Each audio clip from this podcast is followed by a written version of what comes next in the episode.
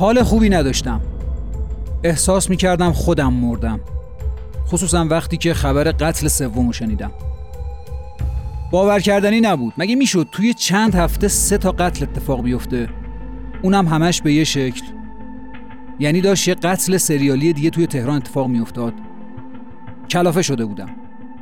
باید یه رای پیدا می‌کردم تا این پرونده رو هر جور شده حلش کنم.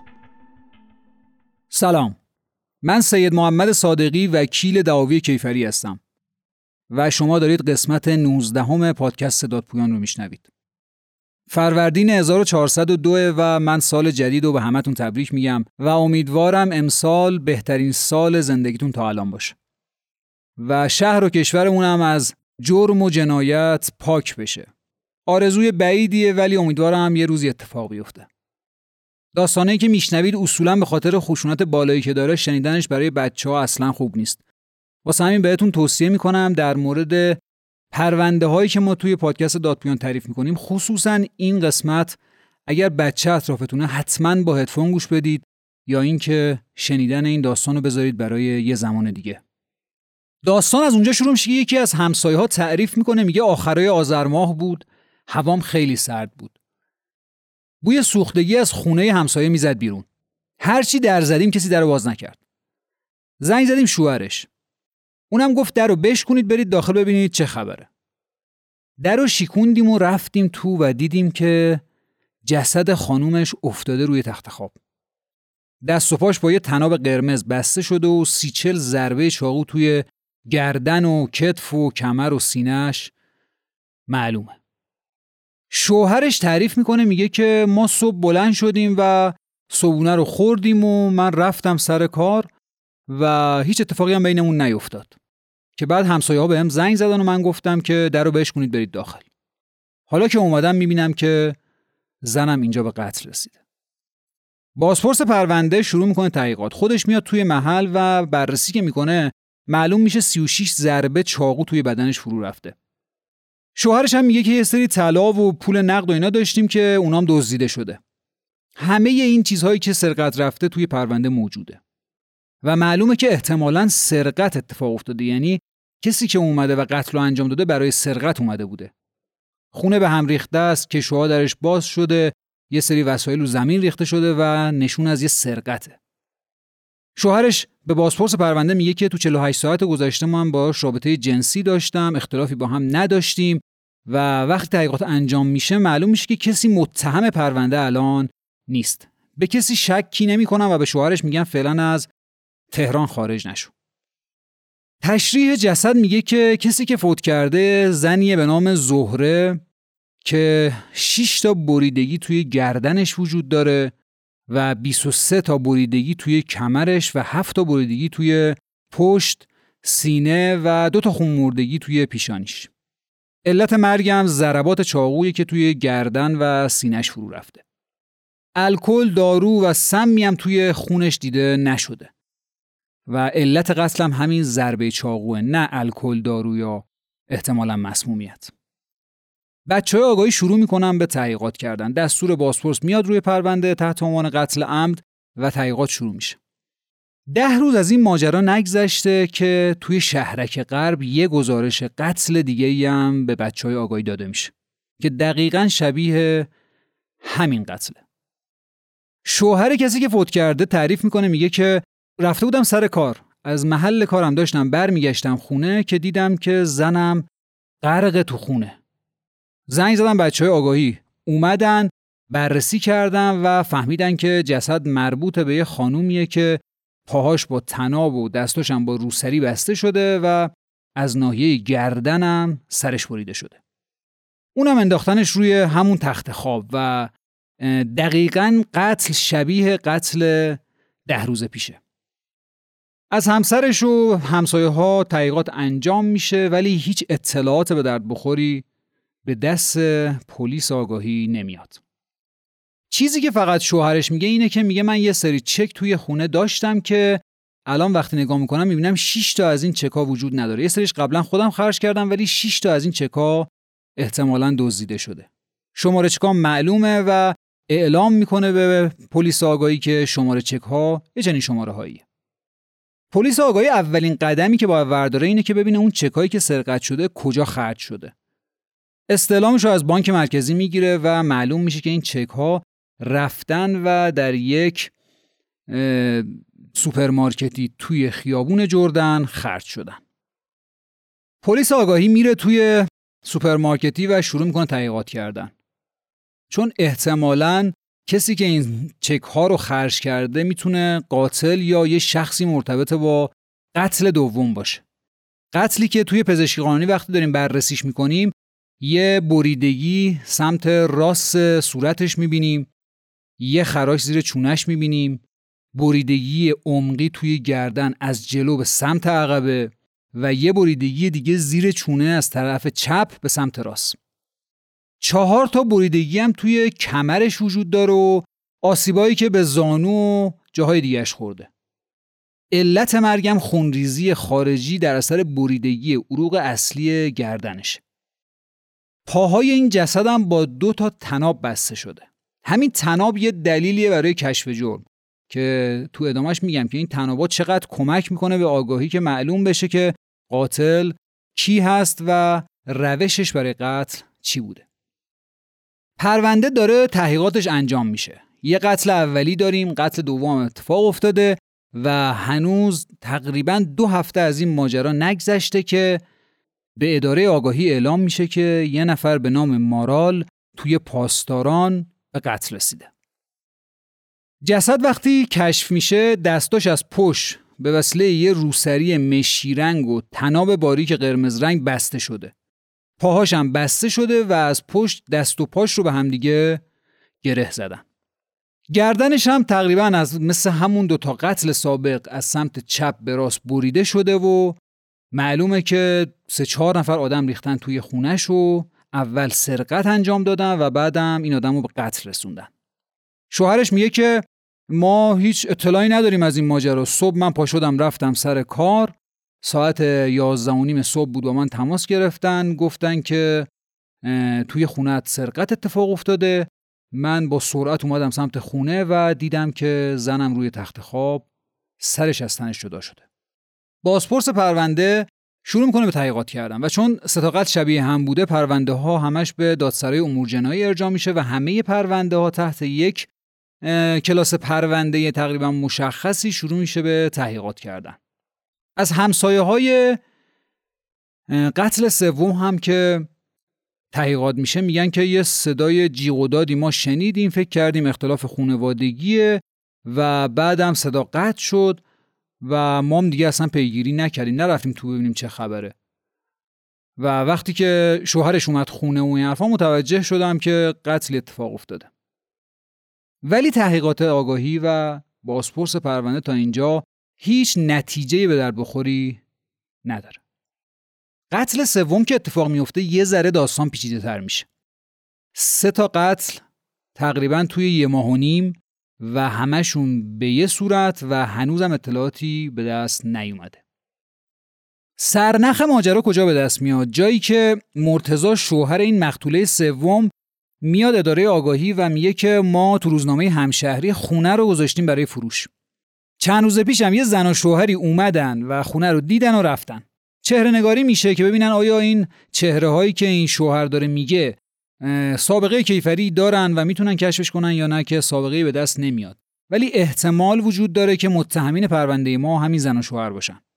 سرنخ بعدی اون تناباییه که به دست و پای مقتولین بسته شده بود. قتل اول و دوم با تنابای قرمز رنگ و قتل سوم با یه تناب آبی رنگه. بررسی میشه و ببینن که این تنابا از کجا خریداری شده احتمالا. و چرا شبیه همه ولی چرا سومیش رنگش متفاوته. بررسی ها در مورد تناب هم شروع میشه. سرنخ بعدی اینه که ببینن اون کسایی که چه کار وصول کردن کیا هستن کجا وصول شده و هویت اونا کشف بشه. بررسی میشه معلوم میشه اون چکا توی یک سوپرمارکتی توی جردن خرج شده و طنابهایی هم که خریداری شده توی همون جردن خریداری شده. با توجه به الیافش و نمی‌دونم ضخامتش میرن اونجا بررسی می‌کنن می‌بینن بله تو همون سوپرمارکتی که چکا خرج شده طنابا هم اونجا خریداری شده. چکا بررسی میشه صاحب های حسابا بررسی میشن وصول کننده ها بررسی میشن تلفنایی که توی اون چک یا پشت چک نوشته شده بررسی میشن. یه سری شماره ها به دست میاد زنگ می‌زنن و هیچکی خبری نداره. و معلوم میشه که ارتباطی ندارن. جز یکی از این چک ها که اسم یه نفر به نام حسین پشت این چک ها نوشته شده. تماس می‌گیرن کسی جواب نمیده. شماره هایی که وجود داشته رو بررسی می‌کنن یه شماره تلفن خونه پیدا می‌کنن که مربوط به همون خیابون جردنه. بهش زنگ می‌زنن یه نفری به نام محمد رضا گوشی رو ور میداره. میگه که من هیچ اطلاعی از این چک ندارم و ربطی به من نداره نمی‌دونم چی شده. ولی خونه این آدم رسد میشه. می‌بینن که بله این محمد رضا ارتباطی به این ماجرا نداره ولی یه پسری داره به نام حسین که این آدم یه سری رفت آمدای مشکوک داره. فیلم های بانک بررسی میشه که این آدم آیا اومده توی بانک یا نه و می‌فهمن که بله حسین وارد بانک شده و یکی از این چک ها رو وصول کرده. حسین تحت رصد اداره آگاهی قرار می‌گیره و متوجه میشن که از همین خونه یک بار تماس گرفته شده با همون خونه سومی که قتل توش اتفاق افتاده. و بررسی که میشه معلوم میشه که در مورد حالا قیمت خونه و اینها صحبت شده و قرار گذاشتن برای اینکه بیان برای بازدید خونه و معلوم میشه که احتمالا قتل سوم توسط همین آدم اتفاق افتاده و به تبعش قتل اول و دوم. ساعت ده شب میریزن خونه و حسین رو دستگیر می‌کنن و میبرنش اداره آگاهی. اول منکر همه چیز میشه و بعد اینکه دو هفته تو اداره آگاهی میمونه و به صورت انفرادی بازجویی میشه شروع می‌کنه داستان رو تعریف کردن.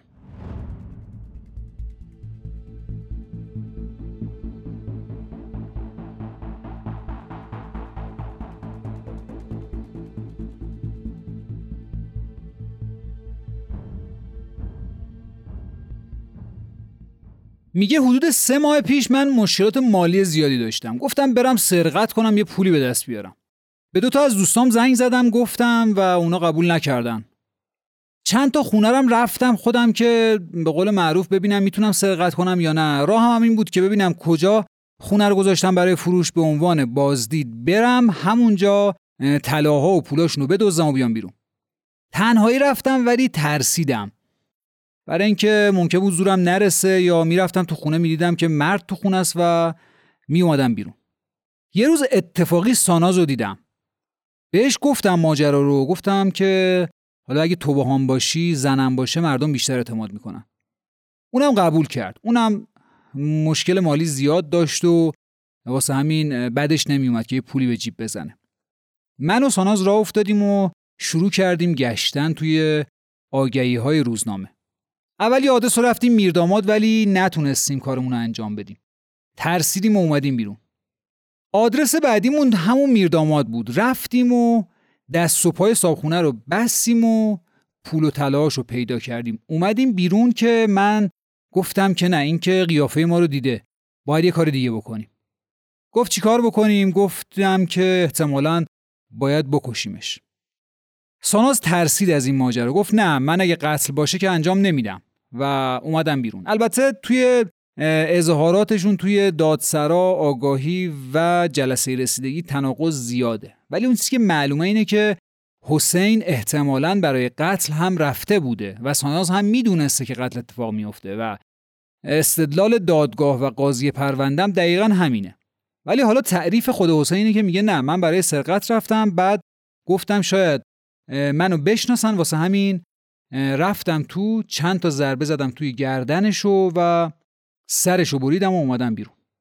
چند روز از این ماجرا گذشت بعد یه آدرسی توی سعادت پیدا کردیم رفتیم اونجا و قتل دوم رو هم همونجا انجام دادم.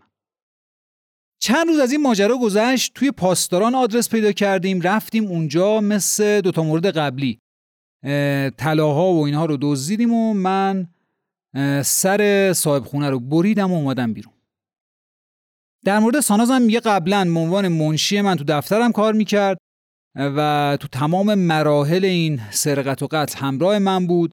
اصلا تومه های ما رو خود ساناس توی آگهی فروش روزنامه پیدا می‌کرد و اون به من اعلام می‌کرد. و خیلی وقتا از تلفن های عمومی هم اصلا زنگ می‌زدیم.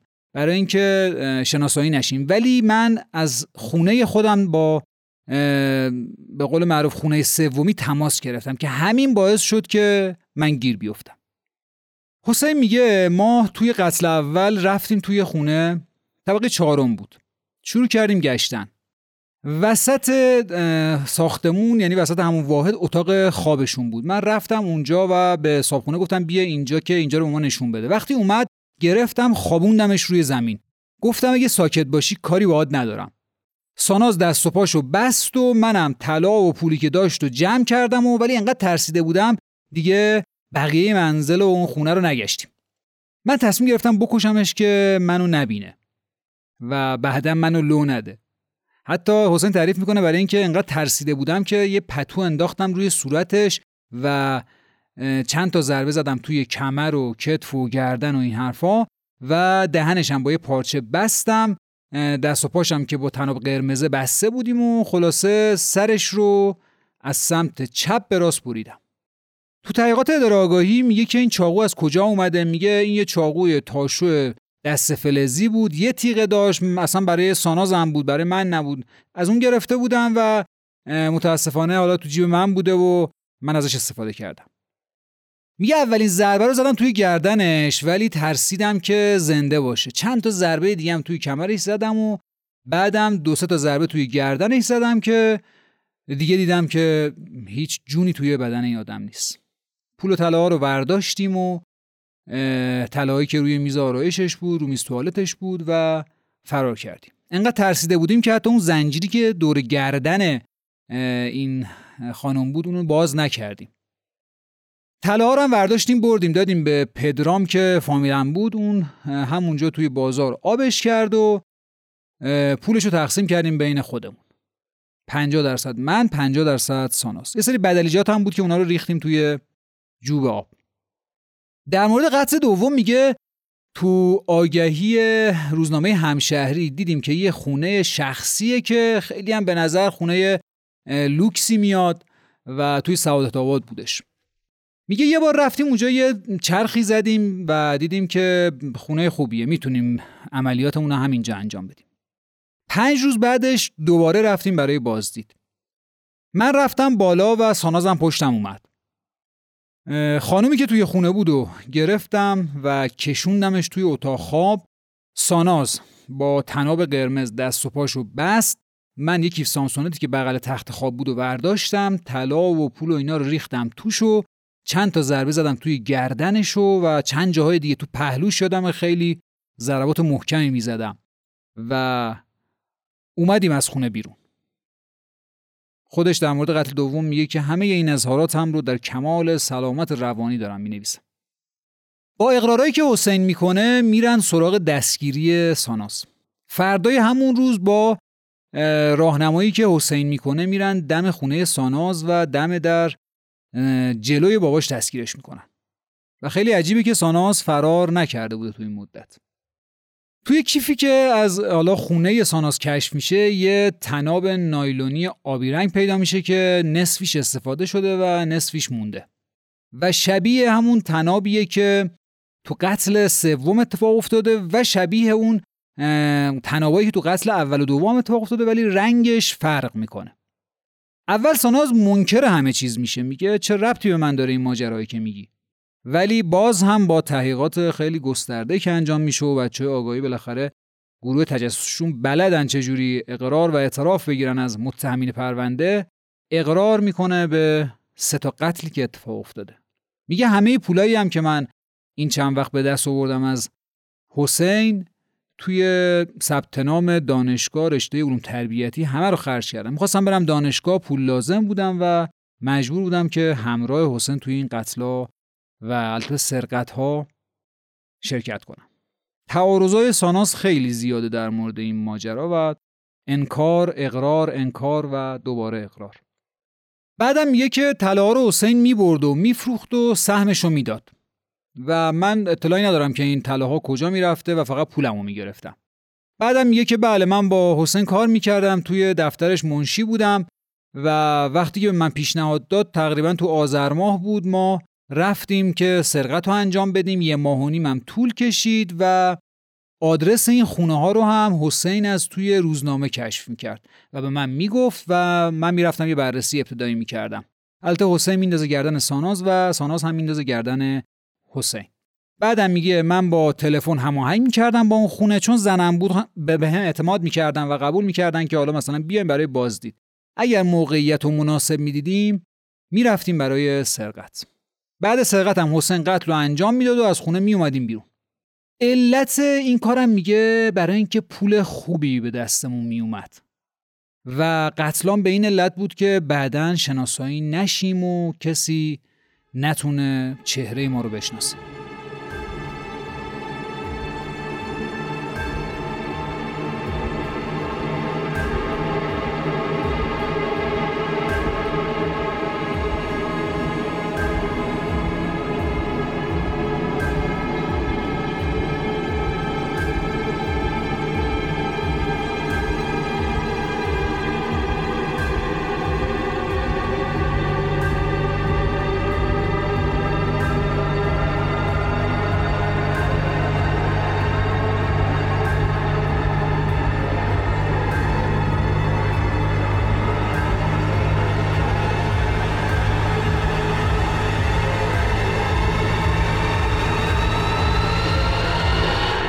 اختلافایی توی داستانی که ساناز تعریف می‌کنه با حسین وجود داره.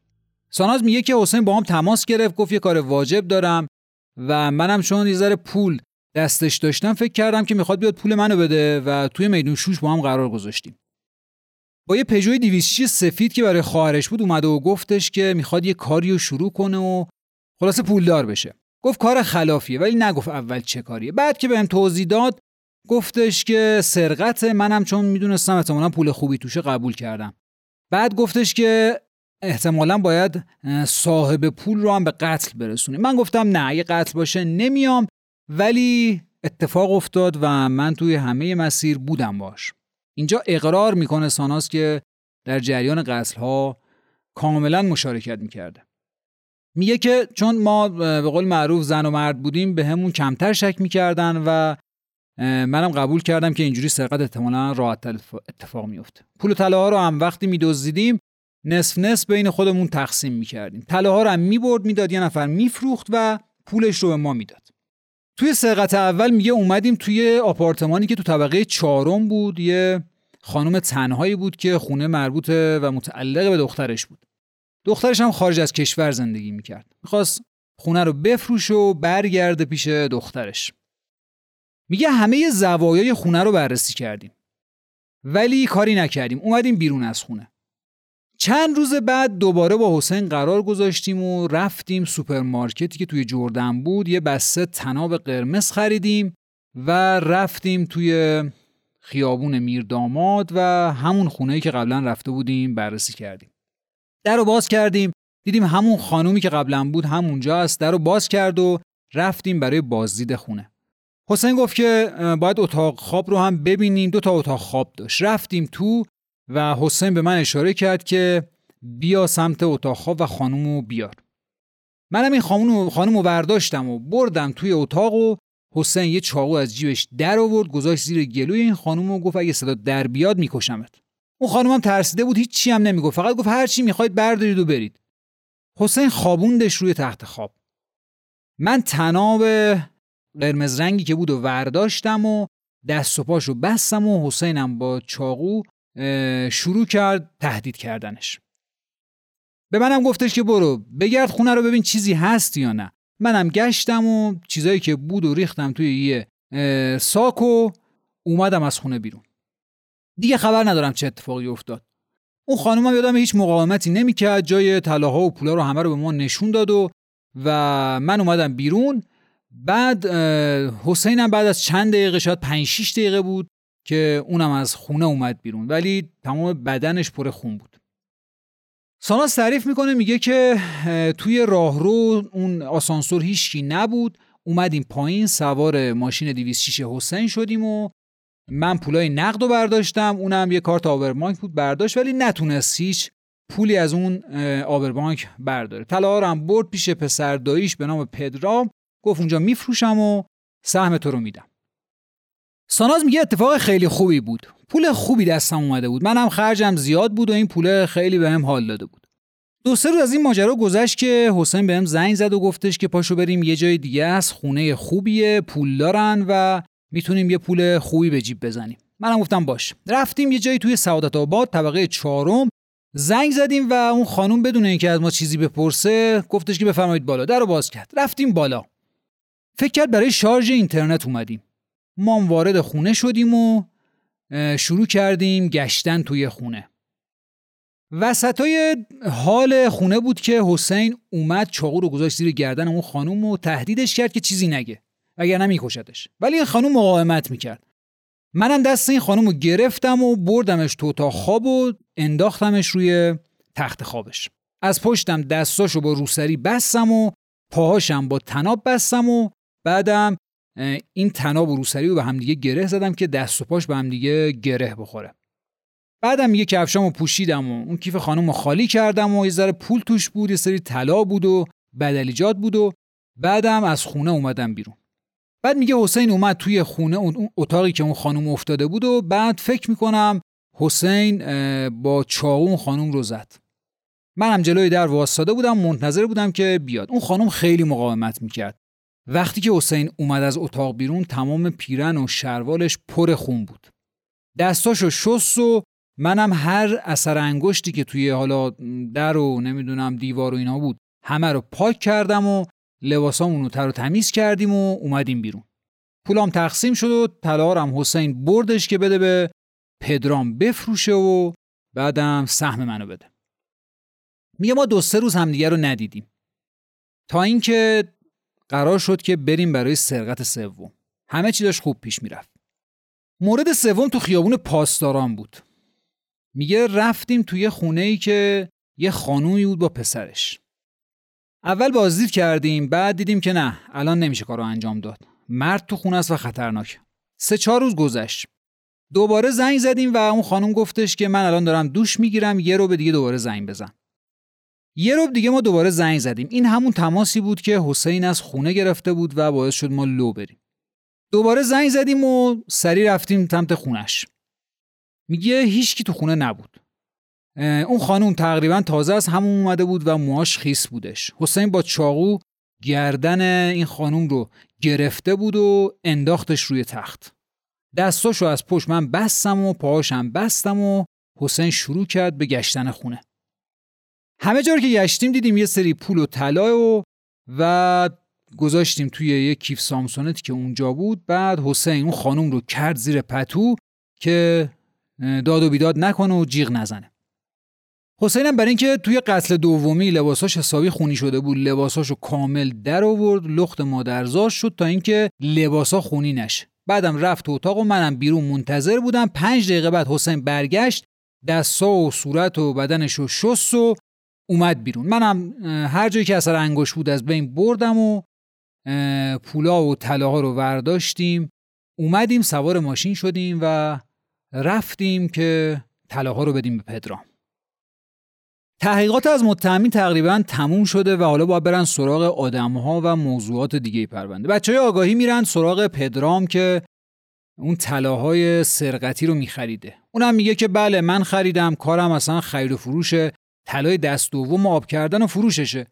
اینا رو هم من گرفتم توی بازار آبش کردم و نمی‌تونم برشون گردونم. ماجرا این بوده که من از حسین یه سری طلب داشتم اونم یه سری طلا آورد برای من گفت اینا کادوهای زنمه که بابت زایمان بهش دادن و می‌خوام بفروشم. منم می‌دونستم که پدرش و اینا خودش تو کار فرش و تجارت فرشه و واسه همین ازش خریدم. قضیه نمی‌دونستم چیه و اینکه اینها سرقتی بابت طلب بوده و شاهدم دارم که تنهایی می اومده تو مغازه و این طلاها رو به من میفروخته. موضوع بعدی موضوع اون چاقوییه که حالا قتل باش اتفاق افتاده. حسین میگه که این چاقو برای سانازه و اصلا ربطی به من نداره. اینو ما داشتیم دست ساناز بود و توی سرقت ها می آورد که اگر قتلی قرار اتفاق بیفته یا قرار حالا درگیری بشه من از این چاقو بتونم استفاده کنم. علت همه اینا رو هم میگه که چون من پول لازم داشتم و مجبور بودم برای به دست آوردن پول برم و سرقت بکنم.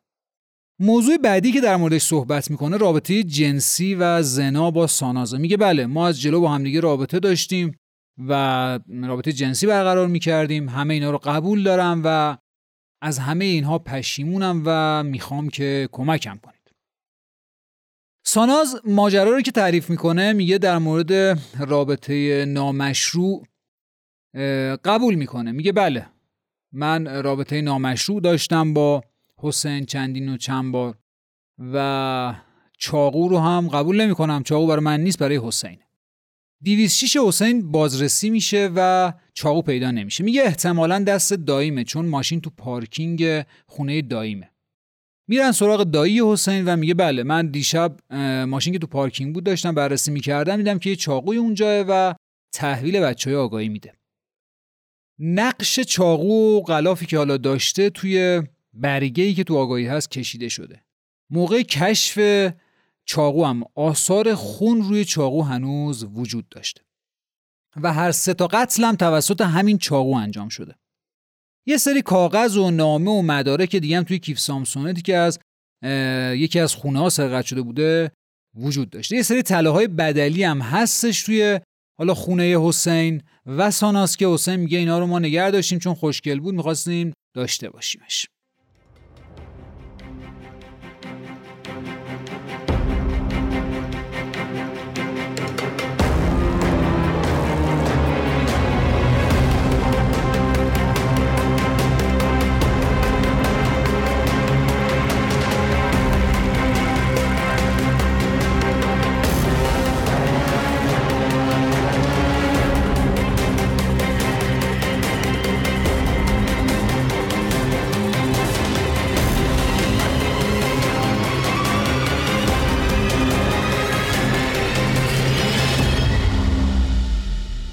بخش دیگه ای از تحقیقات در مورد شاهدین پرونده است که خیلی ترسناکه. یه خانومی به نام شهره تعریف می‌کنه میگه که خونه رو گذاشتم برای فروش توی روزنامه همشهری. ساعت ده یه آقای زنگ زد گفت ما قبل ظهر میایم خونه رو ببینیم. بهش گفتم که اگه میشه ساعت دو بیاید. گفت نه ما قبل ظهر میایم کار داریم. ساعت یازده صبح بود. یه آقایی با یه خانومی اومد توی خونه. کفشاشون هم در نیاوردن و مستقیم اومدن تو اتاق خواب. بعدم گفتن که اون کمدو به خانومم نشون بده. منم کمدو نشون دادم. داشتم کمدو به خانومش نشون می‌دادم که صدای نفس نفس این آقا رو پشت گوشم حس کردم. حسابی ترسیده بودم. سریع رفتم سمت در خروجی واحدمون و گفتم که آقا بفرمایید بیرون. اون آقا اومد بیرون و اون خانم رو صدا کرد گفت ساناز بیا بیرون. ولی نیومد بیرون.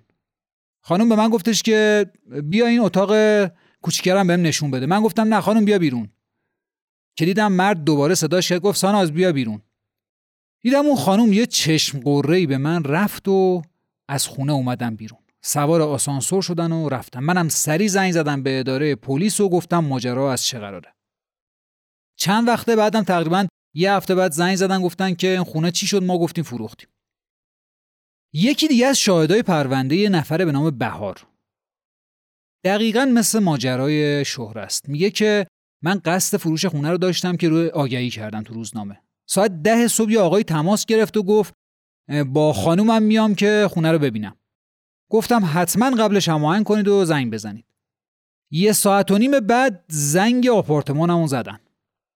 از آیفون دیدم یه آقایی گفتش که برای بازدید منزل اومدیم. گفتم چرا بدون هماهنگی اومدید؟ گفت زنگ زدم تلفن شما اشغال بود. خواستم به سرایدار بگم ولی جوابی نشیدم. واسه همین در رو باز کردم و از آسانسور اومدم بالا.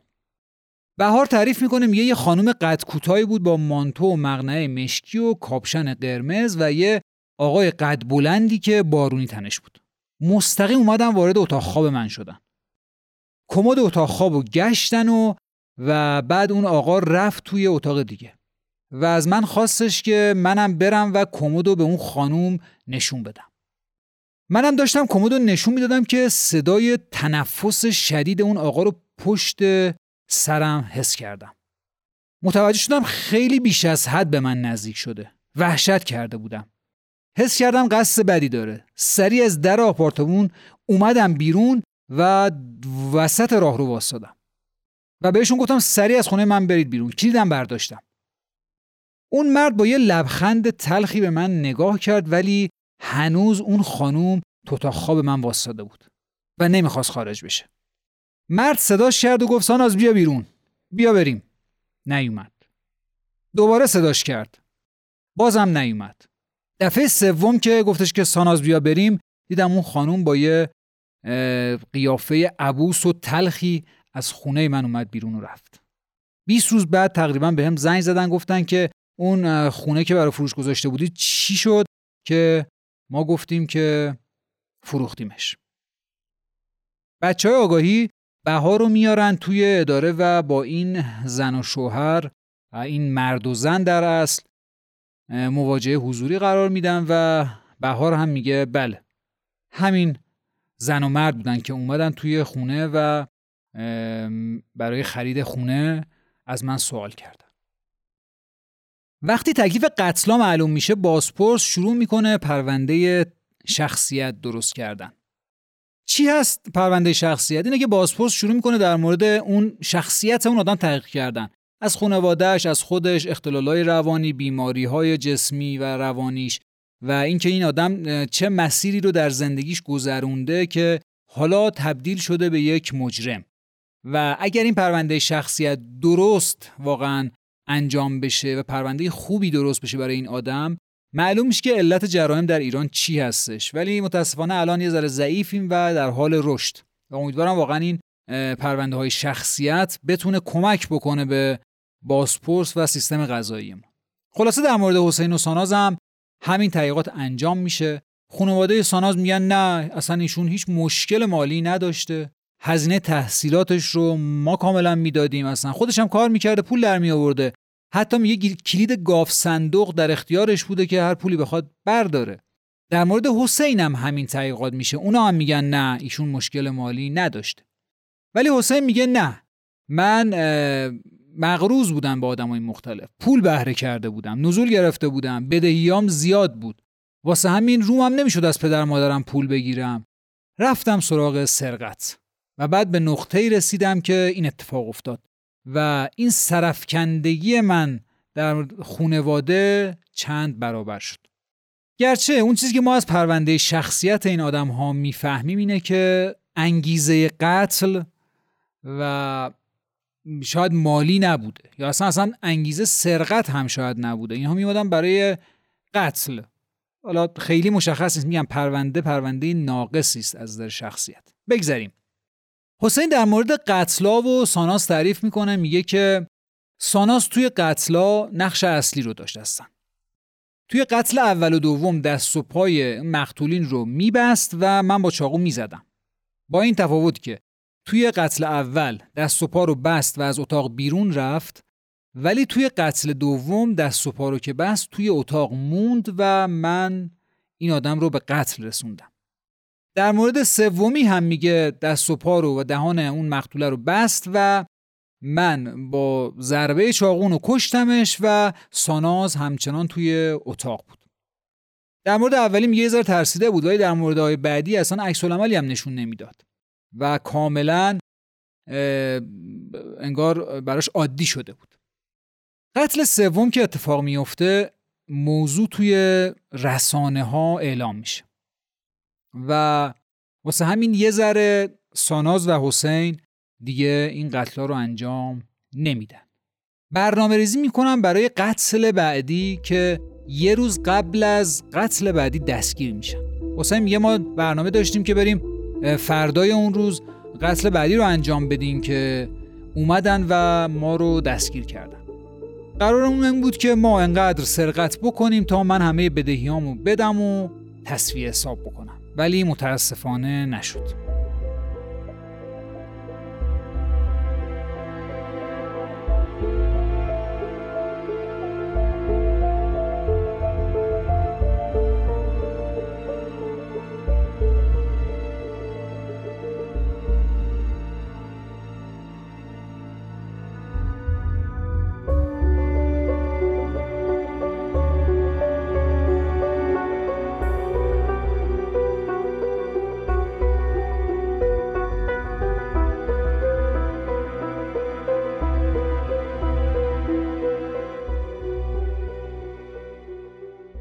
داستان حسین و ساناز می‌تونست ادامه پیدا بکنه. و همونجور که اول داستان گفتم می‌تونست تبدیل بشه به یک قتل سریالی توی تهران. ولی دستگیر شدن. ساناز تعریف می‌کنه میگه که بله ما می‌خواستیم این کار رو ادامه بدیم ولی چون رسانه شده بود مجبور بودیم که روش خودمون رو تغییر بدیم. و نشستیم برنامه ریزی کردیم که مثل قتل قبلی این کار رو انجام ندیم. البته قتل قبلی اگر شبیه هم بودن این بود که ما برنامه خاصی براش نداشتیم. در مورد اینکه همه روی صورتشون پتو بود این بود که ما نمی‌خواستیم موقع کشتنشون اونها رو ببینیم. واسه همین پتو مینداختیم روی صورتشون. و اینکه تنابا قرمز بودن کاملا اتفاقی بود. زیرا ما دو تا کلاف تناب خریدیم. یه قرمز یه آبی. قرمز رو ما از وسط دو کردیم توی قتل اول و دوم استفاده کردیم و بعد تناب قرمز تموم شد. تناب سوم ما آبی بود که نس کرده بودیم که توی تناب توی قتل سوم ازش استفاده کردیم. تو قتل چهارم هم از تناب آبی مجبور استفاده کنیم. واسه همین اینها اتفاقی بود تصادفی بود. ما خیلی برنامه‌ای براش نداشتیم. در مورد رابطهشون با همدیگه میگه حسین میگه بله من به کرات زنا کردم دخول انجام شده ولی تزریق منی نکردم توی ساناز. و البته ساناز این رو انکار می‌کنه و جور دیگه تعریف می‌کنه. میگه نه ما رابطه جنسی نداشتیم رابطه‌مون اول میگه رابطه‌مون رابطه دوستانه بود ولی توی بازپرسی میگه 7 بار ما با هم رابطه جنسی داشتیم و این رابطه ها توی دفتر کار و شرکت بوده بیشتر جای دیگه نبوده. میگه نمی‌دونم که پرده بکارتم پاره شده یا نه ولی میگه اجباری نبوده و من راضی بودم. البته این حرفا توی اداره آگاهی و بازپرسیه. در دادگاه کامل اقاریر تغییر می‌کنه و حرفای دیگه ای زده میشه که حالا بهش می‌رسیم و براتون تعریف می‌کنم. ساناز علت همه این کارا رو مشکل مالی می‌دونه همونجور که گفتم. و میگه من علت اینکه این کارو کردم این بود که می‌خواستم خرج دانشگاه رو بدم. در مورد حسین هم میگه طراح قتل خود حسین بود. من اول نمی‌دونستم و بعدا درگیر ماجرا و آلوده قتل شدم. بعد میگه که بسیار حسین خونسرد بود. یعنی وقتی می‌رفت و قتل رو انجام می‌داد من اصلا نمیفهمیدم. یه لبخندی هم می‌زد و با به قول معروف متانت خاصی از اتاق میومد بیرون. تو قتل سوم انقدر خونسرد بود و من ترسیده بودم اون منو دلداری می‌داد. میگو عجله نکن. الان پا میشیم میریم. این وسایل رو وردار و بریز توی کیف سامسونت تا بریم. بیا تا اردی بهش ما ما هفته یه سرقت رو برنامه‌ریزی کرده بودیم که انجام بدیم. حسین هم می‌گفت که کسی ما رو نمی‌شناسه دیگه می‌کشیم میایم بیرون و تنها شاهدمون که همین آدم هستن از بین میرن. تو ادامه تحقیقات پرونده گزارش پزشکی قانونی رو داریم که آیا اینها سلامت روان دارن یا ندارن؟ که هر دو معلوم میشه که دارای سلامت روانی کاملی هستن اختلال روانی ندارن فقط سانازی افسردگی قدیمی داره که دلالتی بر جنون و دیوانگی این آدم نمی‌کنه.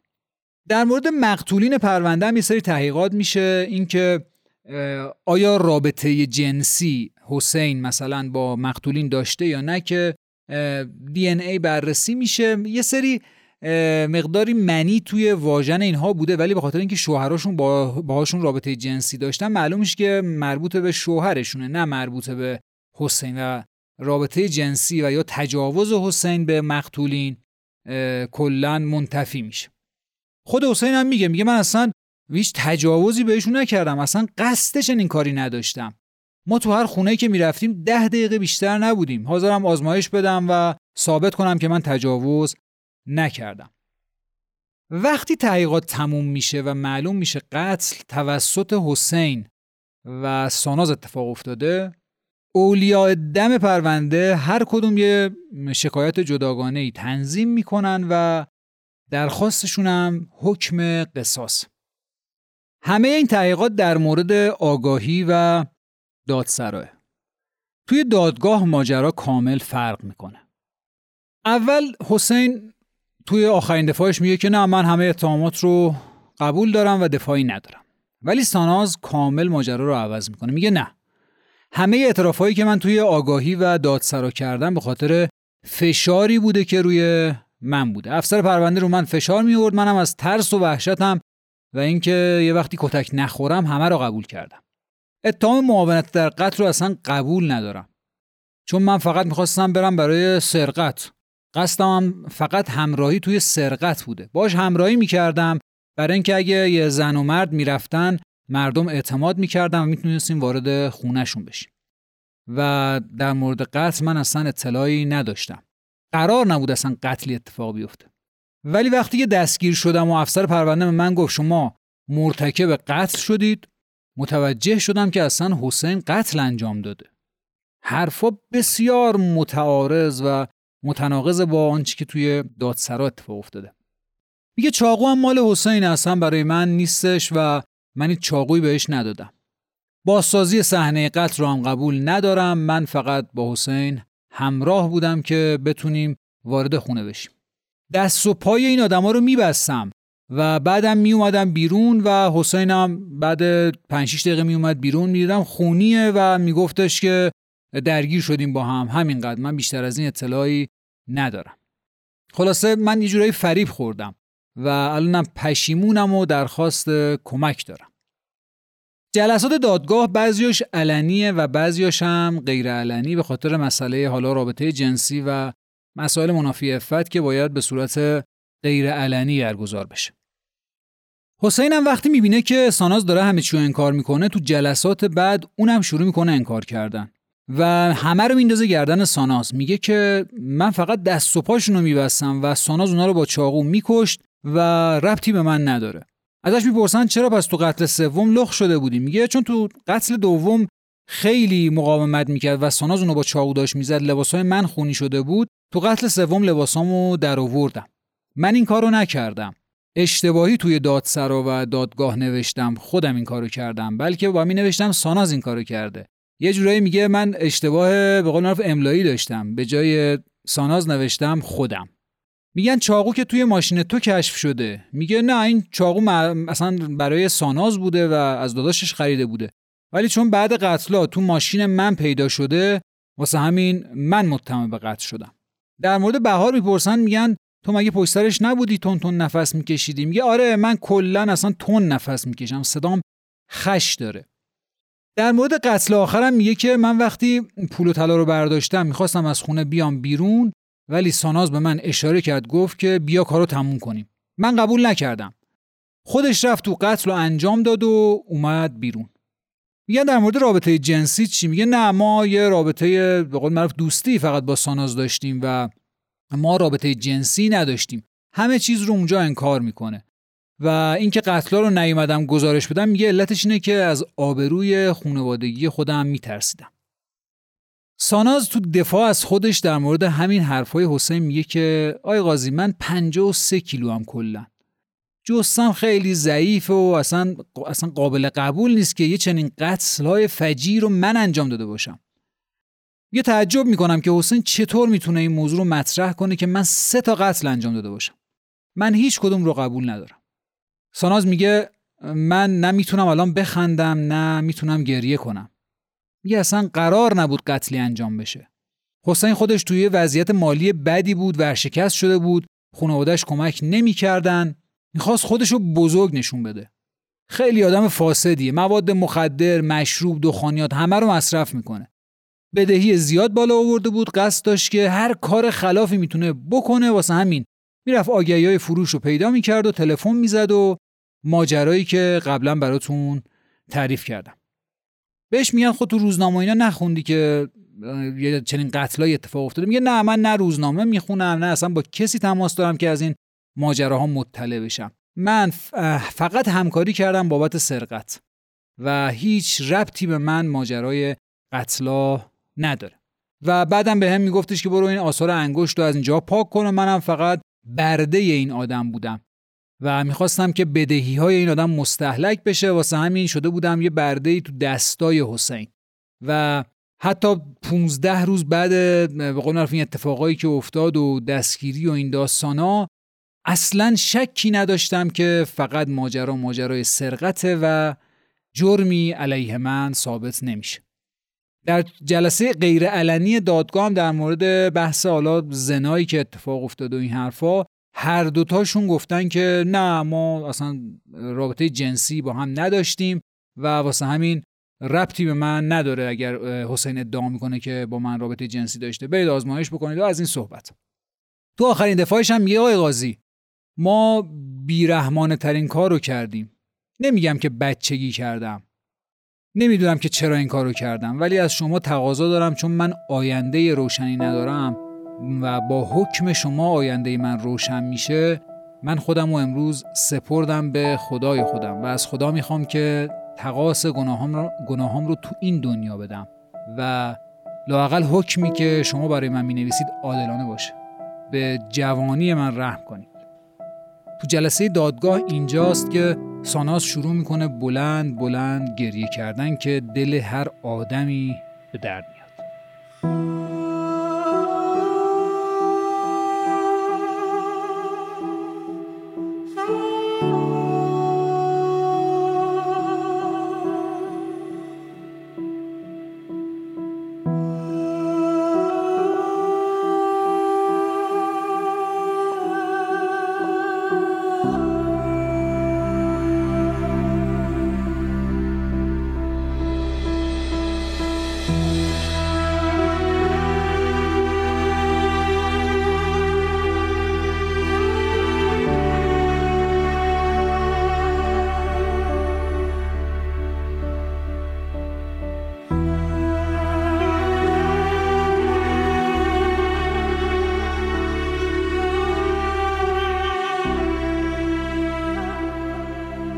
جلسات دادگاه تموم میشه و دادگاه حالا باید شروع کنه رأی دادن. در مورد حسین که 29 سالشه فیلم برداره زن داره بچه داره سابقه کیفری نداره. اتهامش هست مباشرت در سه فقره قتل عمدی و زنای محسن با ساناز. یعنی رابطه جنسی که با ساناز داشته و چون زن داشته زنای محسن محسوب میشه. حکمش هم اعدام. در مورد ساناز هم اتهامش هست معاونت در سه فقره قتل عمدی که حالا تو بالا کامل توضیحش دادیم. و زنای غیر محسنه با حسین. چند تا استدلال میاره دادگاه. میگه که اولا با توجه به اظهارات افرادی که تو پرونده هستن مثل شوهرای این آدما حالا همسایه ها و بستگان و این داستان ها و اینکه معلوم بوده توی آیفون تصویری مردم و اون مقتوله ها می‌دیدند یک زن و مردی هستن و همین باعث اخفالشون می‌شده که در رو باز کنن. یعنی اگر حسین به تنهایی می اومده شاید کسی در باز نمی‌کرده میترسیدن چون قیافه خیلی کریه المنظری داشته و قیافه خلافی داشته خلاصه. ولی چون با یه زن می اومده مردم بهش اعتماد می‌کردن در رو باز می‌کردن. و در مورد بالا قتل اول که میگه بوی سوختگی می اومده و در رو باز کردن و رفتن داخل و جسد رو دیدن. مدل بسته شدن دست ها و پاهاشون خصوصا در مورد قتل اول که دست و پاش بسته شده و گردنبند طلای مقتوله به قول معروف سرقت نشده. اگر اینها قصد سرقت داشتن نه قصد قتل چرا گردنبند طلا رو نبردن؟ پس صرفا به قصد سرقت نرفته بودن بلکه رفته بودن که حالا احتمالا قتلی هم انجام بدن. و یعنی این گردنبند از زیر گوشه روسری که راحت دیده می شده و مخفی نبوده. در مورد قتلای بعدی که میگن یه حالا حسین لباس زیرش رو شورتش رو تو دهن یکی از مقتوله ها قرار داده بود که صدا در نیاد و اینکه آثار تدافعی در بعضی از قتل ها اتفاق افتاده یعنی مقاومت کرده مقتول در مقابل حسین نشون میده که اینها رفتن برای قتل و این همه ضربات چاقویی که به مقتوله های پرونده خورده. یعنی اگر کسی می‌خواد بره و فقط سرقت بکنه ممکنه یه ضربه بزنه و فرار کنه ولی این می‌رفته و به سی تا چل تا پنجاه تا ضربه چاقو به این آدم می‌زده و این نشون از اینه که احتمالا برای قتل رفته. احتمال قتل رو خیلی جدیتر می‌کنه.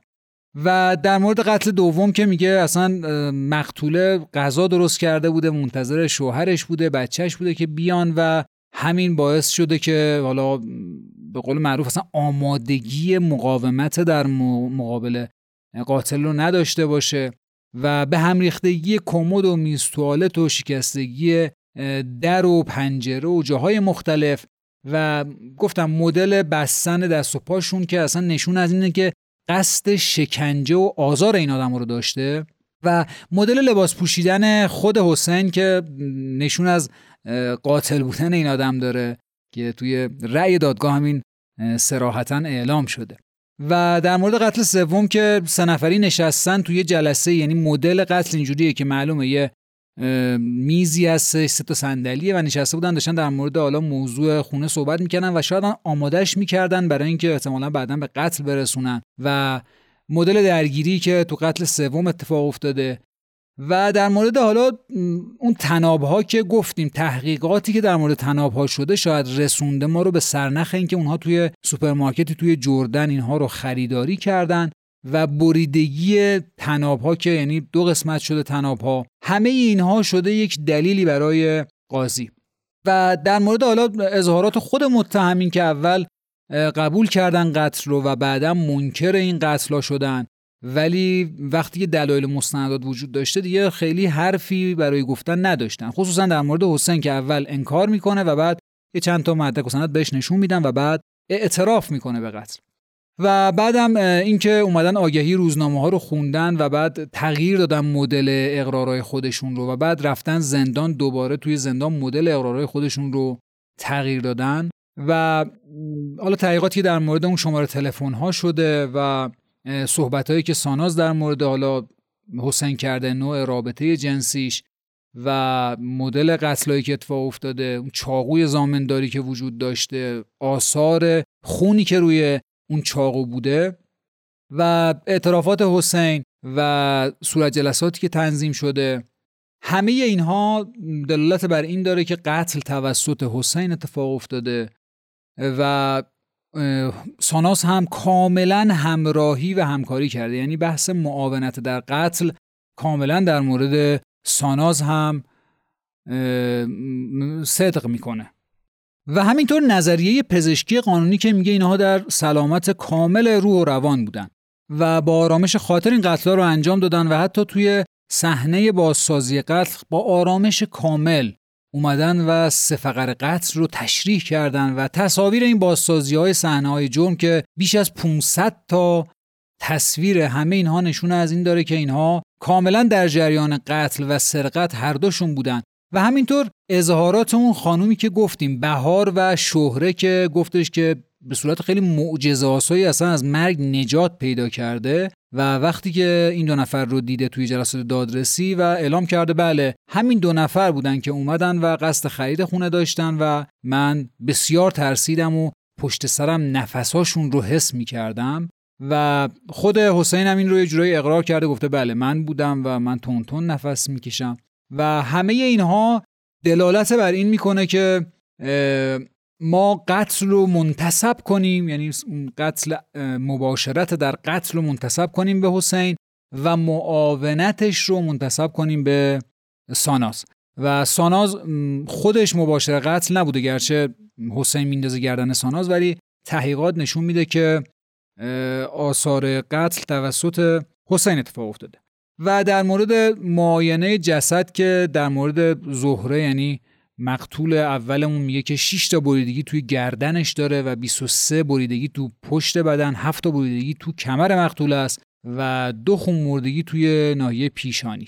و در مورد مقتوله دوممون یعنی مارال که میگه یه بریدگی توی صورت قسمت راست و خروشیدگی زیر چونه بریدگی عمقی توی گردنشه و یه بریدگی زیر بغل ده تا بریدگی توی پهلوی راست و چهار بریدگی هم توی کمرشه. و در مورد قتل سوم یعنی قتل سحر که میگه یه بریدگی توی گردن از سمت چپه که خیلی وسیع و مورب ایجاد شده و بریدگی های استخوانی تو مهره های گردنی و یه بریدگی سمت چپ که پس گردنش اتفاق افتاده. و همچنین قطع شدن نای مقتوله که حالا دلالت به این داره که در کمال آرامش و خونسردی و بدون اکراه و با فرصت زیاد کامل این قتل ها اتفاق افتاده. و اینکه قصد ارتکاب این قتل ها از ابتدا توی فکر و اندیشه حسین بوده. این به قول معروف ادبیاتیه که رأی دادگاه داره به ما میگه.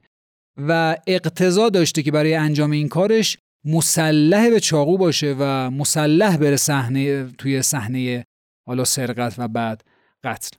و اینکه محرزه که ساناز یه جوری آلوده این ماجرا شده.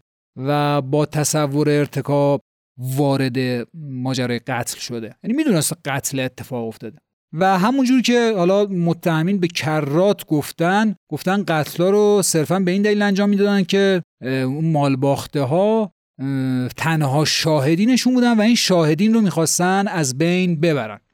و برای اینکه حالا بتونن وارد خونه بشن ساناز همراه حسین بوده.